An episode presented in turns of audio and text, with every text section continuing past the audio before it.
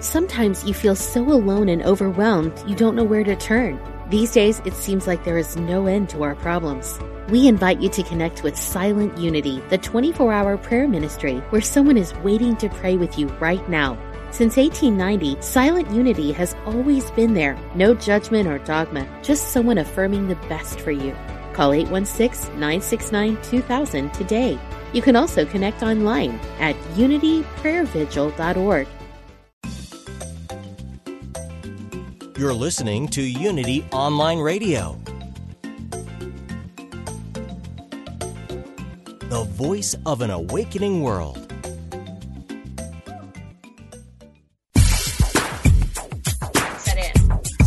All right. Welcome to World Spirituality, exploring the unity within all cultures and faith traditions, with your host, Reverend Paul John Roach. So, yeah, the Unity Online Radio Network for our first show of 2021. Happy New Year, everybody. I'm your host, Paul John Roach, and I'm coming to you from a quite warm day, actually, in Fort Worth, Texas. And this month, we are looking at ways to kickstart the new year, if you like, by embracing our power. And each show is on that theme. Uh, we begin by looking at a powerful book entitled The Final Eight. Um, it enlists your inner selves to accomplish your goals. The author, uh, Bridgit Dengel Gaspard, um, is uh, a psychotherapist. She's a graduate, actually, of Columbia University, and she's the founder of the New York Voice Dialogue Institute. And the voice, voice excuse me, voice dialogue, of course, is based on the work of uh, Hal and Sidra Stone. Uh, some of us might be familiar with their work, and we'll find out more about that in a minute. Um, Bridgit has taught and led workshops throughout the US, and a former performer and comic. Uh, she specializes in uh, how creativity works and how to overcome uh, creativity blocks. And since Unity is a very creative uh, movement, spiritual movement, I think it's this is going to fit in very well for us today. So it's a joy to welcome Bridgit Dengel Gaspard to today's show. Welcome. Thank you. I'm so happy to be here and quite excited to start the new year together. You know, I think I know what the final eighth is because I've been through the, the it my, myself many times, and it's where you you sort of you, you think you're rocking and rolling, uh, you almost got it all lined out, and then for some reason you know can't quite finish it. You know, that might be a book or or a, a relationship. Um, uh, anything in your life really where, where you you've got this goal but there's something seemingly sabotaging you. Is have I got the right idea of what that final eighth is? Yeah, absolutely. It's especially for hardworking, talented, dedicated people that are really doing the work. And then they mysteriously stop in sight of the finish line, which makes it even more stressful. And um and it's like what's going on? It's a mystery and it could be anything like you said. And it can plague people for years that final five pounds you don't lose, being ready for a life partner, dating productively, and continuing to cut things off when it starts to get intimate, that business plan that just never gets finished, even though your idea is incredible and investors are waiting. Like the self sabotage at the very end of the road is the final eight. And you know, it's not usually people outside of ourselves that are uh, sabotaging this, right? I mean, the, all systems might be going, and we're we're being encouraged to do this work, um, but somehow it's that inner the inner selves that are problematic. So tell us about that. These these all these inner cells, and in Unity, of course, we're familiar with the the committee and and some of the the shadow selves that we might have, the shadow side, you know sort of Jungian psychology, etc. So um, they, they lurk around, don't they, uh, unbeknownst to us often. Absolutely. And you're uh, you made me laugh because it, it is it's an inside job. Because if it was something else, then it wouldn't be the final eighth. You would figure out, oh, this is a problem. Let me figure it out. But it's when it's a mystery. And yes, these shadow selves or some members of your inner committee are not on board with the plan. And I focus in my book on the work by doctors Hal and Sidra Stone, which you mentioned at the outset, who were are my mentors. Uh, sadly, Hal has passed away uh, after a lovely life. He passed away this uh, past year. Uh. But his work continues. And um, the idea that we are composed of many selves, and that's a healthy personality, and that each self has wisdom. And so the idea is with the voice dialogue method, you can communicate directly with each part and get their point of view and find out their wisdom as well as their sting, because parts have both wisdoms and stings, and figure out what's going on because they're all trying to protect us in some form and they are our allies. They might not be soft and warm and fuzzy allies but they are still our allies because they're about protecting ourselves so that we survive and are not abandoned and I'm glad you pointed out you, you, talked about healthy personalities or relatively healthy as much as we can be. Um, but this this is not what we call um, multiple personalities, right? Or dissociative um, identity disorder, right? With the many faces of, of Eve. I think some of us are familiar with the with that. Or um, Sybil. No, yes, right. Um, that that's a um, that's a whole thing, a whole different different that's thing. a whole different thing and that's uh, usually comes out of uh, trauma that type of use of uh, the, the the term multiple personality disorder as in something's wrong and that is its own thing and the idea is a healthy personality it's when nothing is wrong in terms of illness, but that you actually have access to your different types of intelligences and you know when you're going to a different self. That's the big difference between when it's a disorder. But the truth is, we are not one person. And sometimes the pressure to act like always consistent, that there's always one part of myself that I lead with, that can make people not feel so good. But once you realize, wait a minute, I have this inner committee and that that's healthy. Now, which members of my committee are best suited for the job? I like to say, which alter ego has the best superpower outfitted for the task? Now, in this in this discussion, uh, you mentioned that there is a sort of a core sense of self, right, which you you, you invite us to center in when we're looking at these other selves. So, so some some traditions call it the witness or whatever, um, or I may even call it the spirit within us, um, which which is um, observing all these personalities, right? Because if we didn't have that sense of core self, right, it'd be hard to to look dispassionately at all the other selves. Is that correct?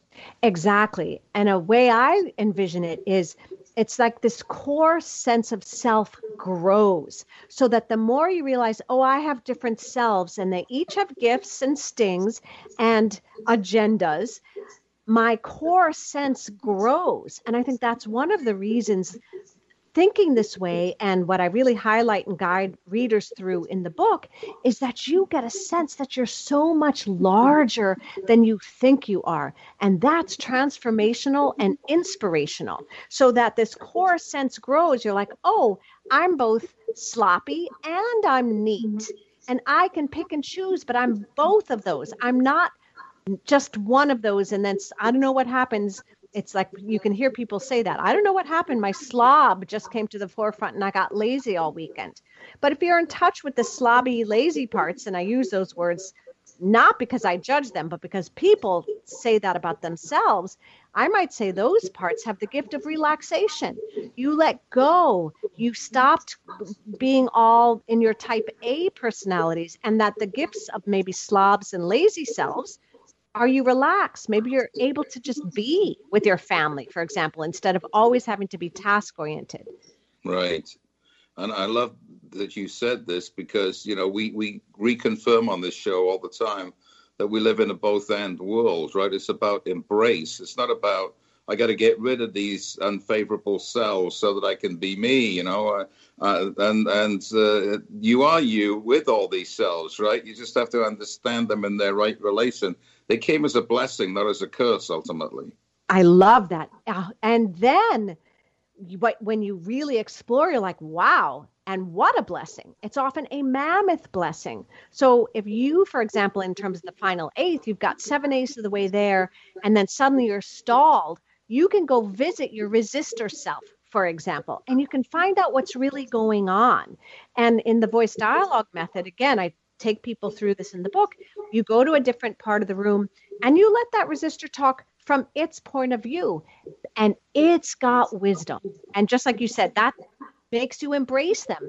And just like that friend of yours that you go to who you know is going to give you the hard advice, it's like you've got parts of you that give you the hard advice sometimes, but they're also the wise parts of you often.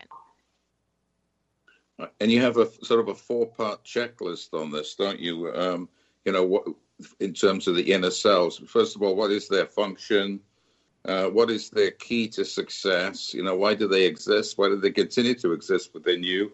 Um, what gift do they bring? Um, and then what's the sting? You know, what's what's the less favorable part? So, and I like the way you've outlined that because it gives you an understanding of um, sort of a holistic understanding of who these selves are, right? Exactly. And so, for example, when we take goals that we cherish, we have worked hard for them. You are entering new territory by definition. You are growing, which is what one of the things I think we're put on the planet to do to grow and develop you. So, if you say for example have a good a good polite self is one of your primary selves. And that the secret to the success from that self's point of view is to always be nice. Well you're not going to be able to grow your business if it's completely run by the always be nice rule of success or your elementary school success selves. Like just do your homework you get an a and you can keep your head down and, and it'll all work out that might be true with school but it's not true if you're trying to expand your business or or maybe take a side business and turn it into your full business because you have to be able to say no put up boundaries you've got to be able to negotiate and sometimes being nice and polite is actually a disservice to your own growth. So you have to shift your relationship to your primary selves. And it's very exciting but it's also scary. I'm always surprised at how many very, very together people are really shattered when they realize that they can't go further using those elementary school rules of success. It's it, and it doesn't matter what field. I've worked with lawyers, I've worked with creatives. A lot of people really get upset when they're like, just doing the right thing isn't going to get me to where I want to go. No, you have to go to maybe more tender parts depending on the person or more um, uh, like I, I just get this image of a superman or tarzan where it's just like take charge and take up space. Well and the, the, the problem with you know overemphasizing oneself is is ultimately we rebel against that right? We're, we're sort of pushed to the limit sometimes. I can't be nice anymore. And so this dark side element comes out of you know a raging person perhaps who, who, and you think, where did that come from? This person's always been so nice. Um, and I've seen that in myself as well. You know, if, if you have too much of one thing, then there has to be a, a compensatory balancing, it seems to me. And sometimes that can be not look so good, right? If you haven't done any inner work, and so you you pushed yourself to the limit in one way. I think it's the same way with uh, you know macho man or whatever who can never cry, etc. You know that's that's such a a hard road to hoe to always be tough, right? And and you know eventually they break down and, and maybe even do things that would be um, you know damaging to themselves and others because the the sensitivity within them has been bottled up for so long. Exactly.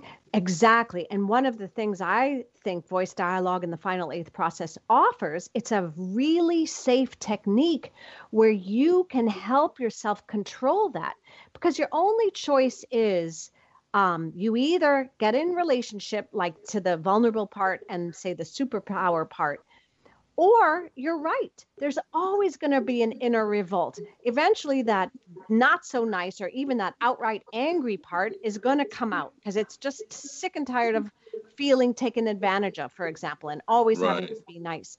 Because the other thing, if you look at it, even that part that if you don't control it could burn down the house it's like fire you want to learn how to control it but you don't want to not have fire you want to ha- cook you want to have warmth but you certainly don't want anything to burn down to the ground and and if you have your own relationship with it then you can bring up the fire when you need more and, da- and bring it down when it's not necessary. And so that's also empowering. And that's your only choice. You don't have a choice oh i'm never going to be angry. Okay but you've just set yourself up to fail. Yeah. And usually the minute we say that you know we're in a screaming row before the day's over you know. Seems, exactly seems that that's the way it happens in our psycho psychological makeup you know uh, you got to be careful what you ask for or what you say you don't you'll never do because oh. you'll be confounded immediately right um, which is part of uh, you know the universe's way of, of again of balancing us out you know um, so really how does is. all this fit into uh, something like transactional analysis you know uh, some of us are familiar with the, the roles of uh, child and parent and adult um, does that does that figure into the the voice dialogue system as well absolutely um, and do you, are you familiar with the doctors hal and sidra stone and their Yes. voice dialogue work do you know them have you I know I don't know them personally, but uh, yeah, I'm familiar with with their work. Absolutely. Because of course there it's all of a piece in in that the what i call parts work of which transactional analysis is parts work as is voice dialogue. And so i would say it's very complementary. The approaches of different approaches have maybe uh, different aspects to it but they all really have the fundamental premise that a healthy personality consists of many selves. And these selves also serve different roles and we don't confuse roles and selves. So you could be a waitress, but you could bring your uh, fabulous sweet self to your waitress job, or you could bring your sullen anti-hero to your waitress job. Which is so we call the waitress would be the role that you're playing, or you could say a lawyer. Um, but then which selves, which parts of you do you bring? And then as you get into dialoguing with different selves and really understanding that you're much more powerful than you think you were, and also doing some healing. Some selves hold our woundings, and when they get expression and um, space and honor, then healing comes. And I think transactional analysis also talks about the roles these different selves have had to play in life and family dynamics. And again, I always like to say voice dialogue gives you a, a boring premise, which is fabulous, which is more conscious choice. It really is not more complicated than that. It can be not so easy to do, but it's more conscious choice. Do you really want to bring your inner child to the negotiating table? Well, you'll do that unconsciously if you don't talk to your inner child and then also talk to your strong leader. And uh, so they, I would say they share many uh, things. Gestalt, the same thing, even though it's an empty chair, it's still about bringing into your consciousness different parts of yourself and how they operate in the world. So are they the same culprits, pretty much the same selves in everybody, or does each person? Ha- I know each person has a unique relationship and flavor, but but basically we have similar cells, right? The, you know, the controller, the uh, whatever, the pleaser, the the raging bull. I think you mentioned. Yes. Um, you know, so th- there's a similar basket of these cells, right? Because we're all we're all basically the same human being ultimately. Yes, I would agree that we do. We have uh, very similar selves. I think we have the potential to to cultivate and grow different selves, and depending on our life, that happens. Like even with COVID or social justice, some parts may have been awakened over this past year that people got involved politically maybe in a way that they hadn't before because they they woke up in some way and wanted to to become to like literally cultivate different parts of themselves or with having to adjust from going to an office to working remotely. All of those actual things that happen in the outer world force us or invite us, depending on our attitude, to incorporate and even cultivate new selves, which is part of what happens when you're stuck inside of your own finish line. You often need to cultivate different selves to get to that last little bit. And um, so I do think it plays out differently with different people, but yes, we have different selves and we lead with different ones, but everyone has a pleaser, I think, or and then the archetypal selves and the shadow selves we also all have because that's part of our human history. Lover, mother, queen, king, those also fit into this model.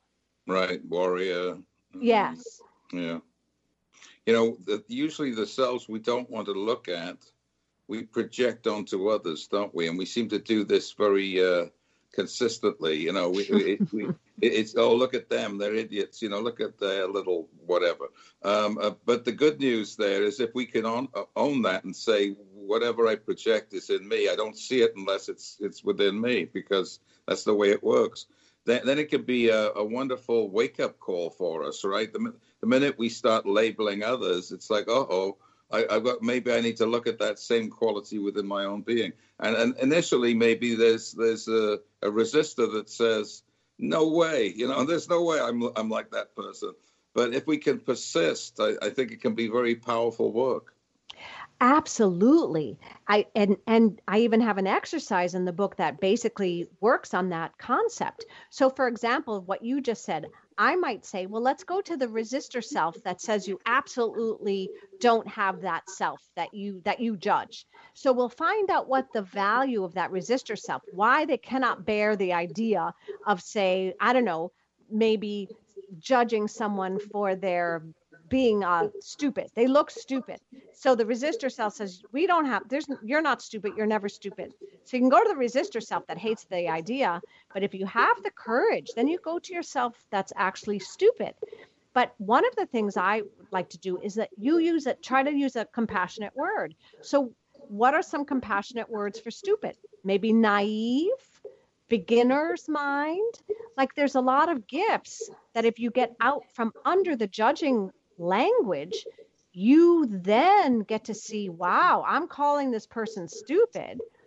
And really, they're showing to me that I'm stupid when I act like I know it all. I actually need the courage to enter my own stupid self, which means maybe I don't know something and I have to ask for help. But I may have a rule that says I shouldn't ask for help and don't be vulnerable. So when you dare to explore and it is not easy sometimes, you open up a whole world of options for you and growth experiences. So absolutely, if you someone bugs you, ask yourself what is that what about that person bugs me? What are a few adjectives? And then if you dare, you can say, all right, where's my greedy one? Because they're usually negative terms like that. Where's my irresponsible one? Because we all have them and we like to put them in shadow. And if we bring them out, invite them to the light, they become our golden shadow and often have intense and wonderful gifts behind the judgment. Right.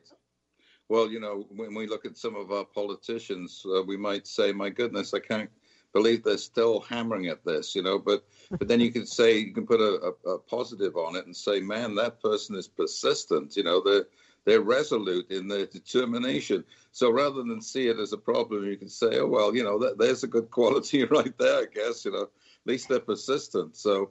Um, exactly. You know, and that can be a gift for me. You know, in what ways can I be more persistent or or not? You know, maybe I can see that it's time for me to let go. I don't need to be like that, or or whatever. in other words, there's creative ways to respond to anything that happens. Yeah.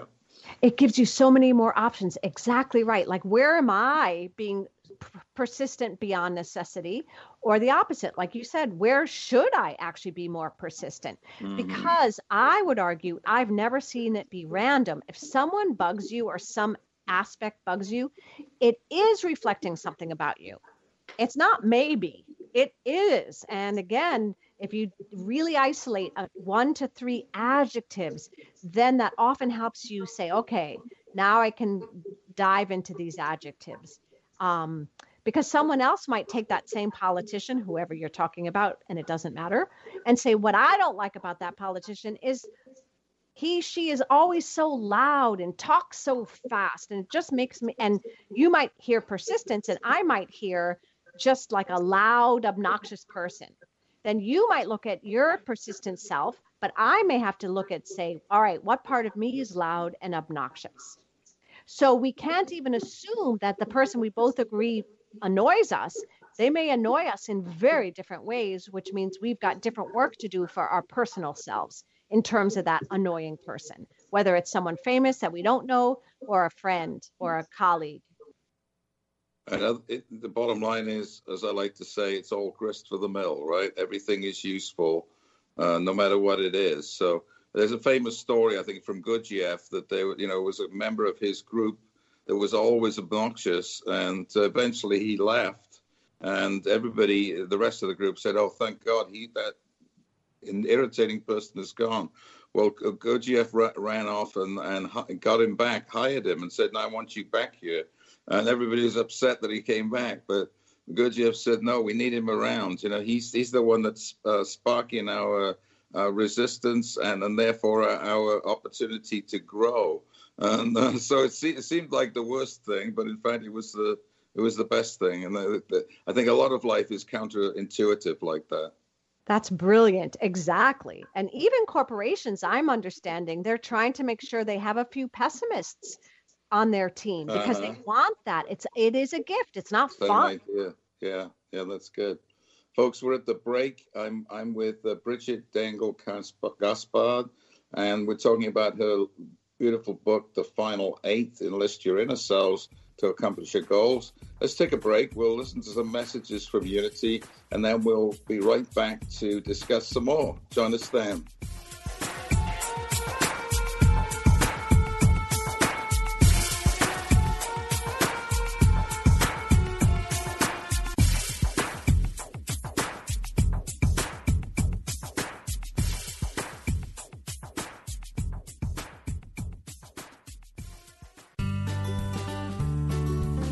Listening to Unity Online Radio,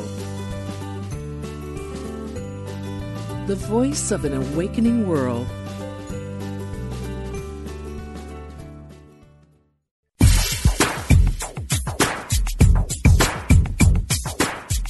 We now return to world spirituality with Reverend Paul John Roach.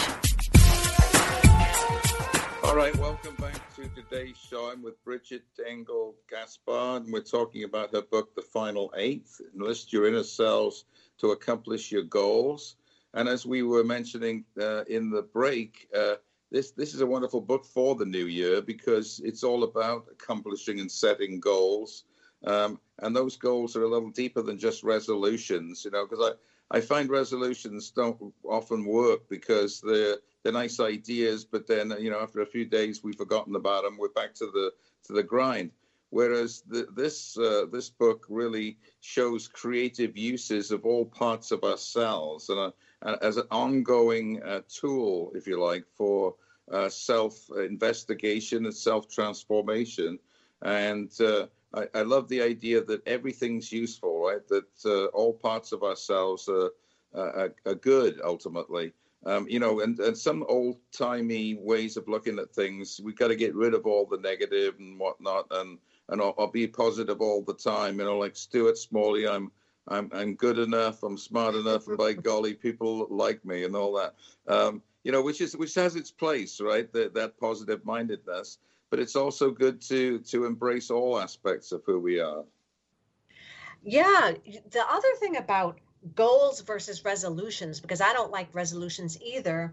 And you just made me think of this is that usually those resolutions are made by certain parts of ourselves, the mm. ones that want to be good or and there's nothing wrong with that, but they only take in a few aspects of yourself and they don't work because it's like the full committee is not on board to use your term from earlier. And so, yes, the final eighth really is about finding out what goals inside of you are supported by which parts of you. Ah, interesting. And so, some of our parts are still attached to core negative beliefs. And that I find is a lot of what's happening when it's a mystery why someone gets really close to their goal and doesn't cross it.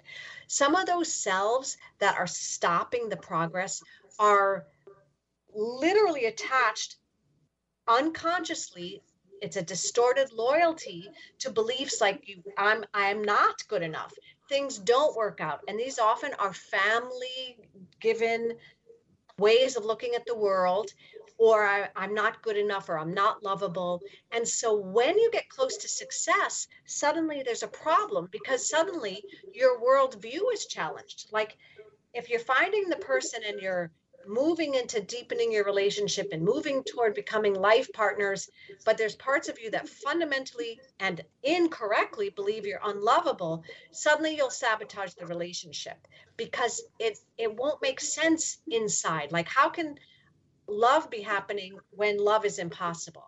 And the in my book, I really help people identify what core negative belief might be at foot and then which selves believe it.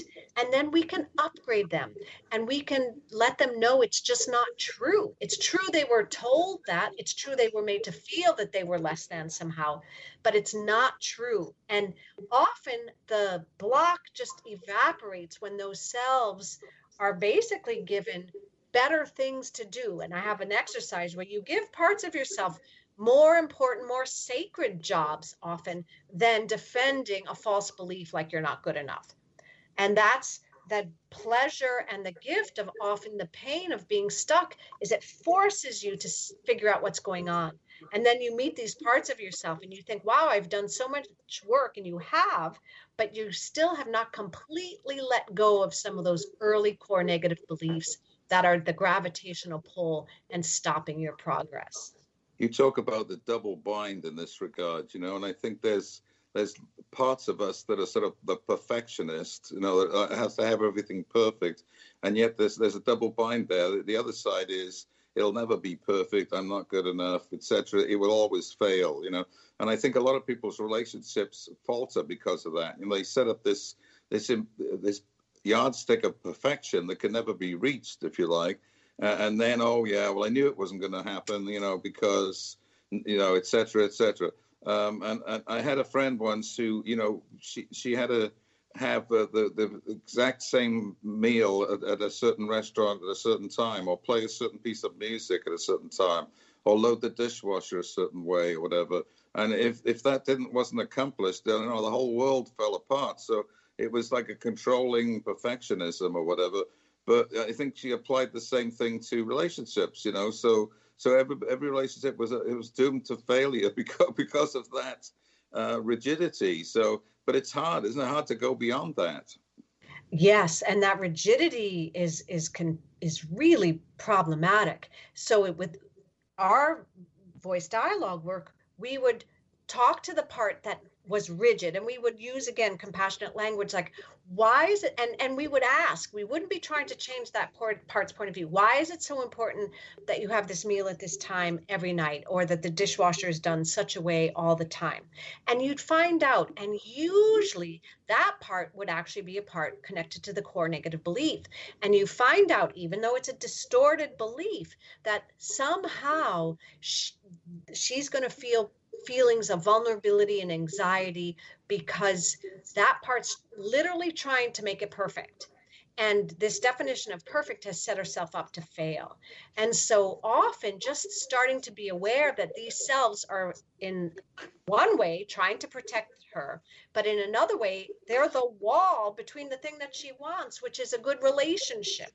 And right. so that's the double bind that you can't, like, you're building your own wall against the thing that you want. So you have to be the one to let go.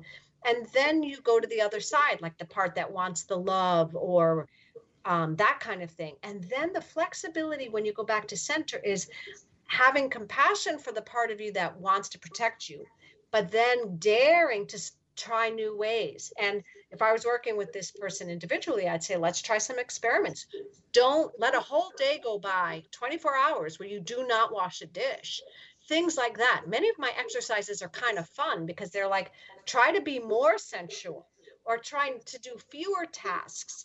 And it's amazing how much vulnerability at first and then excitement and play and like you had said earlier the idea of doing something new is so energizing and um, intriguing and motivating and often that double bind kind of melts when you start to understand the with compassion what these parts are protecting and then the flexibility kind of grows out of that you know, there's one thing you mentioned in the book that I found intriguing, and that is uh, you said, put your goal out to pasture. Um, you know, sometimes just uh, releasing the need to have a goal in the, in that in a certain sense. You know, trying to make it right. The the the surrendering or letting go um, really gives us the freedom that then we can truly set our goals, if you like, right? If the, it, or the goals change. We we think we have to have it a certain way. Let's put it like that. And yeah. sometimes letting go uh, brings a whole nother field of, of, of possibility into play. Yes, I wrote that chapter partly because when I was writing the book, it, was to help, and it's a culmination of my life's work. And I suddenly realized wait a minute, this book is only about sort of the doer selves, the type A selves. And I thought I got to devote a whole chapter to those other selves because it is not about the goal per se. And that's exactly right. Some of us have outgrown the goal. We don't want it anymore. And that's why we're stuck. But they're afraid to admit it. Or again, this whole idea of, well, I should be consistent because I wanted it before. I should continue to want it. And there's so much in this chapter that says gives you permission to get free of that. And that you ask is this really your goal? But maybe it was never your goal. Or sometimes it's a purely success issue. You got your goal. Now what? And you see this with athletes. You won the olympics.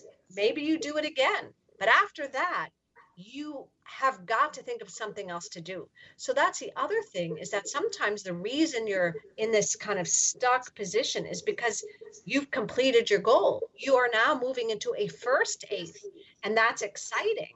But um, if you really think about it, then it can be something that you genuinely want at this time in your life. And not because someone said you should or you tell yourself you should do something. Right. You know, there's an amusing ad on television right now which shows a, a therapist, you know, helping people move beyond imitating their parents. You know, they're, do, they're doing the same old things that their parents did. They didn't really want to do these things, but that dad or mom did it, so I'm doing it. And and he amusingly helps them, you know, stop those patterns. And and it's it's quite funny. It's but, hilarious. oh, you've seen it too. Oh, I love them. I, I literally yeah. laugh out loud. Exactly. They're very good. They nail it. And uh, but what's what's cool about it is, you know, it's true, isn't it? So often we we think we're doing things from our own volition, but it's coming from somewhere else. It may be coming from our parents, or it's coming from a an outworn dream of our childhood, or something like that. Um, and and looking at these selves gives us the opportunity to say, you know, is this real anymore, or is this just a trap that's that's holding me back, as you say in one of the chapters, from impasse to kick ass? I like that um, because there's so many things that uh, keep us back. You know, uh, unbeknownst to us, because a lot of these selves are sort of hidden, aren't they? They're um, they're secret. Absolutely, and that's another uh, chapter that I devote called "Practice Safe Success," because that's exactly right. We have these distorted loyalties. We play small unconsciously because, in terms of our parents, maybe there's guilt for surpassing them and it doesn't make logical sense and because something doesn't make logical sense people think it doesn't exist somehow it's like it's not logical and thus uh, it's inexplicable. And I always say, if it's not logical, then it's emotional. So let's go hunt and see what's going on emotionally. And so often you have to practice safe success. You've got to do things differently and maintain them, or you could fall back to old patterns and thus basically move into things you thought you wouldn't do that your parents did, for example.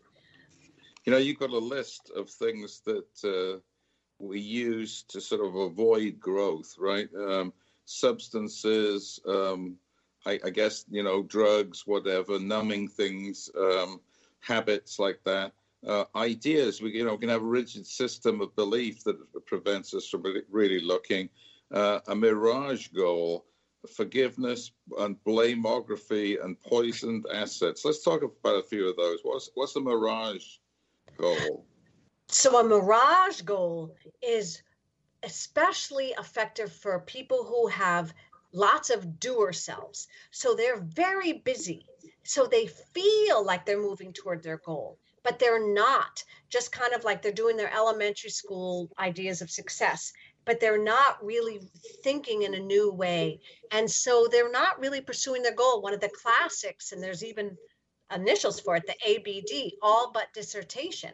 So people who have got done taken all the classes and continue to do research and start but never finish their dissertation. That would be a mirage goal at a certain point. Like you've got to stop research and you have to move into finishing this paper.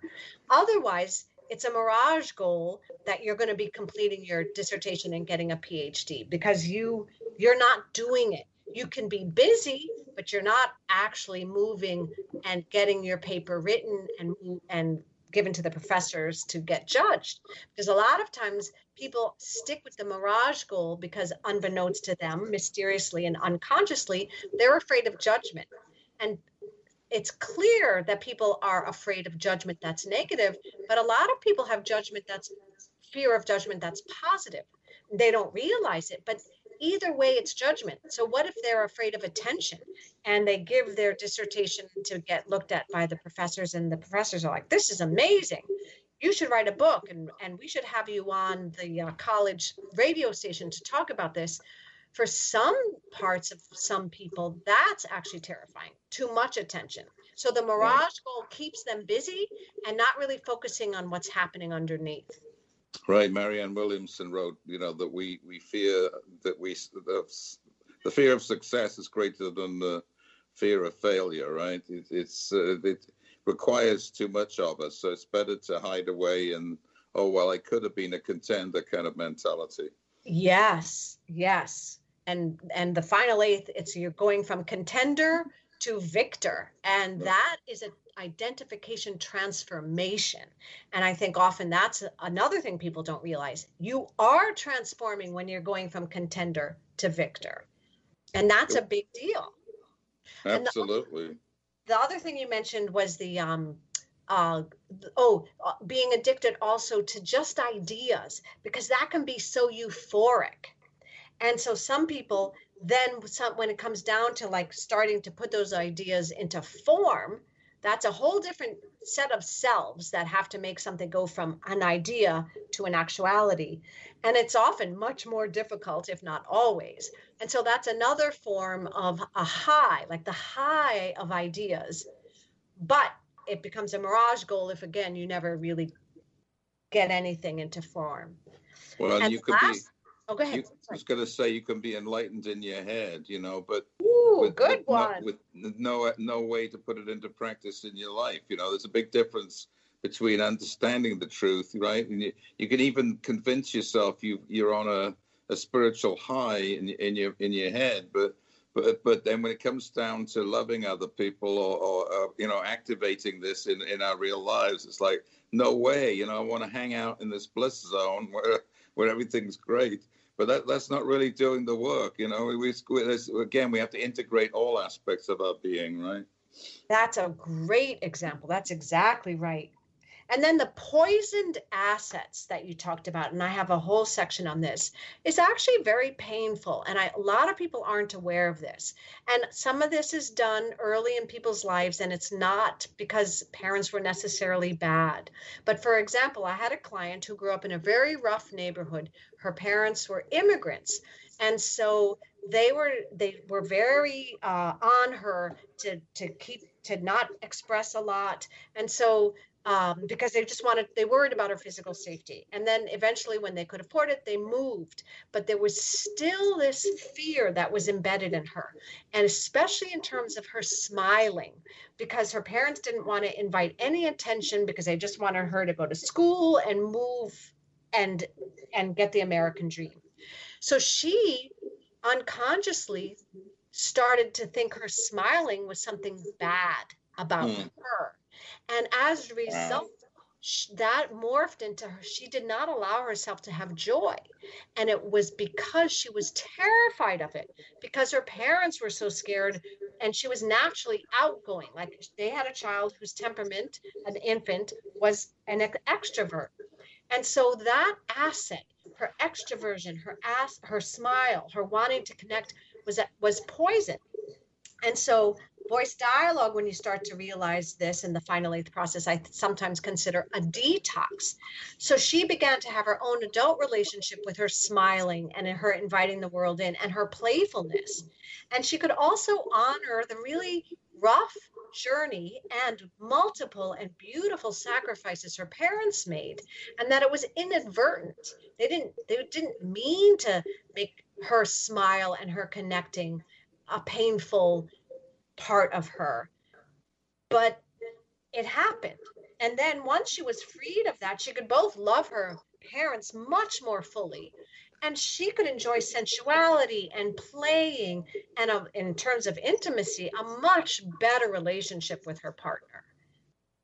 Good Lord, you know, it's amazing we're functioning at all, right? Given all the things that can be problematic in our lives. Um, and so, yeah, that but that you know instills compassion. Really, you know, I think you when we realize that everybody's suffering, you know, there's that great line, isn't there? It's become a truism now. You know, be kind. Everybody is fighting a, a great battle, and and uh, it's so true, right? We're, we're all we're all dealing with all these um, you know, interesting mix of things in our consciousness and, and what we project out into our world. What's your blameography? What's that? So the so again back to what you were saying in a bit about like um, how the world kind of mainstream world i guess i should say thinks is that it's not good to blame people that somehow that's wrong and that's focusing on the negative. But again if if the negative is what's coming up you need to focus on it. Not because it's negative but because it needs to be explored because it's here.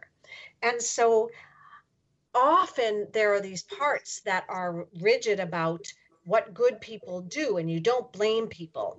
And so in my practice, I began to think, well, all right, let's do a, a little taboo exercise. And again, that is uh, a little provocative in a good way.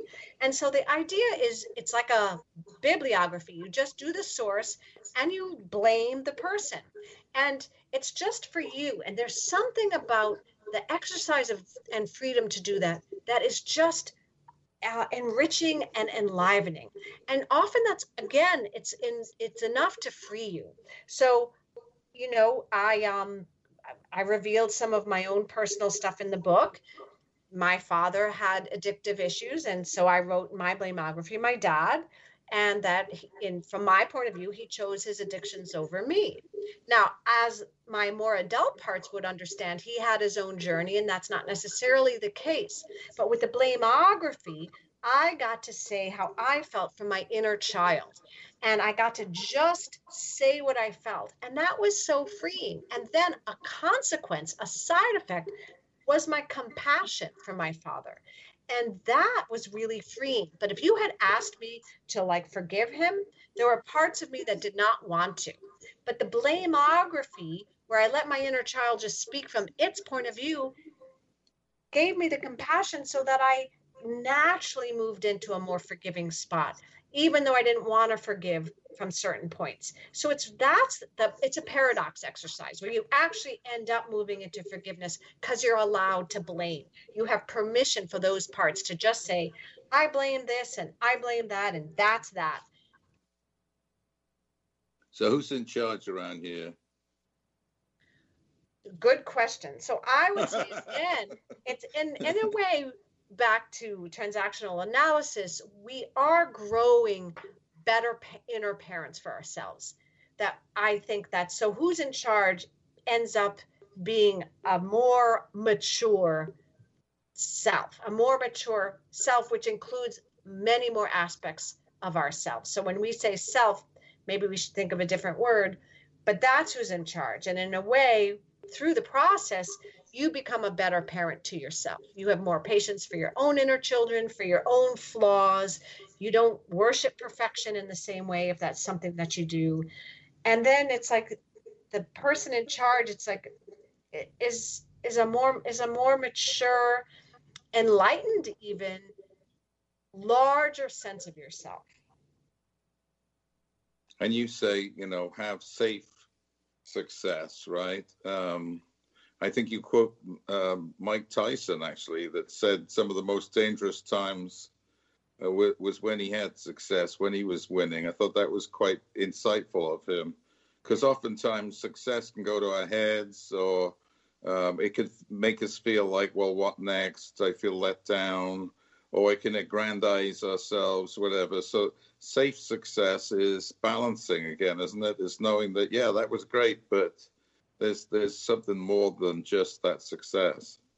Right. And if you if there were parts of you who mistakenly thought that a particular success was going to just give them I don't know, ongoing serenity for the rest of their life or whatever the right. Um, the dream was, it's just not true because we are humans living on this planet. And I really like that. And also with Mike Tyson, my understanding is that he then go back into debt and really mess up his life. Yeah, exactly. Yeah.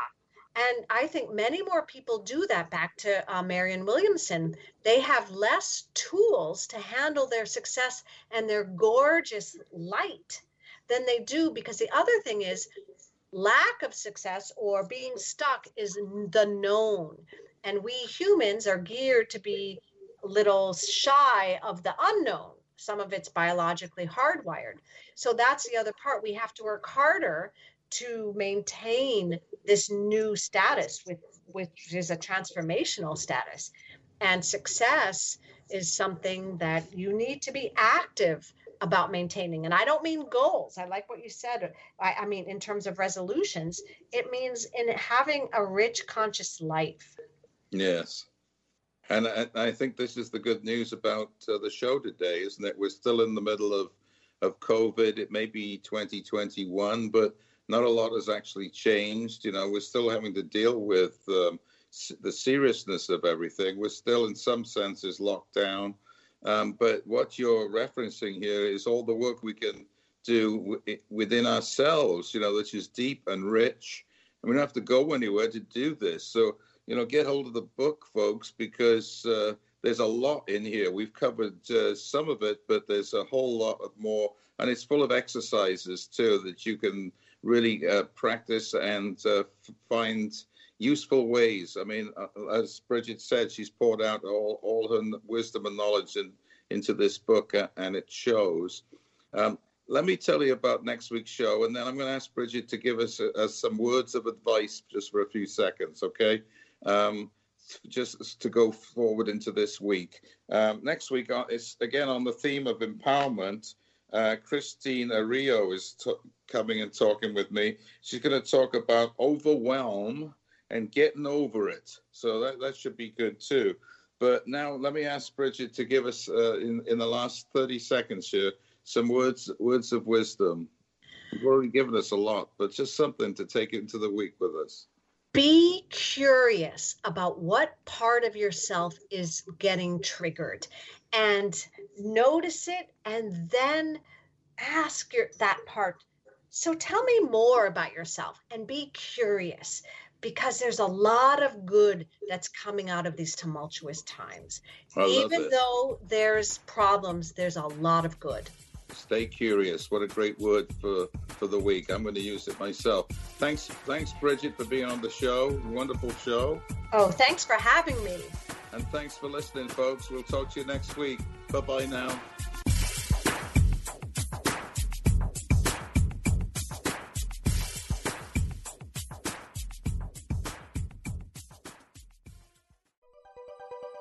Thanks for listening. This is Unity Online Radio, the voice of an awakening world.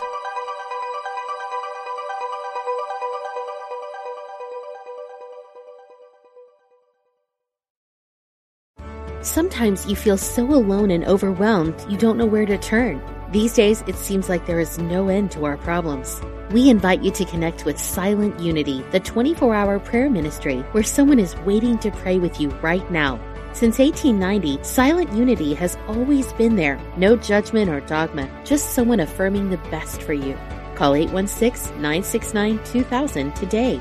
You can also connect online at unityprayervigil.org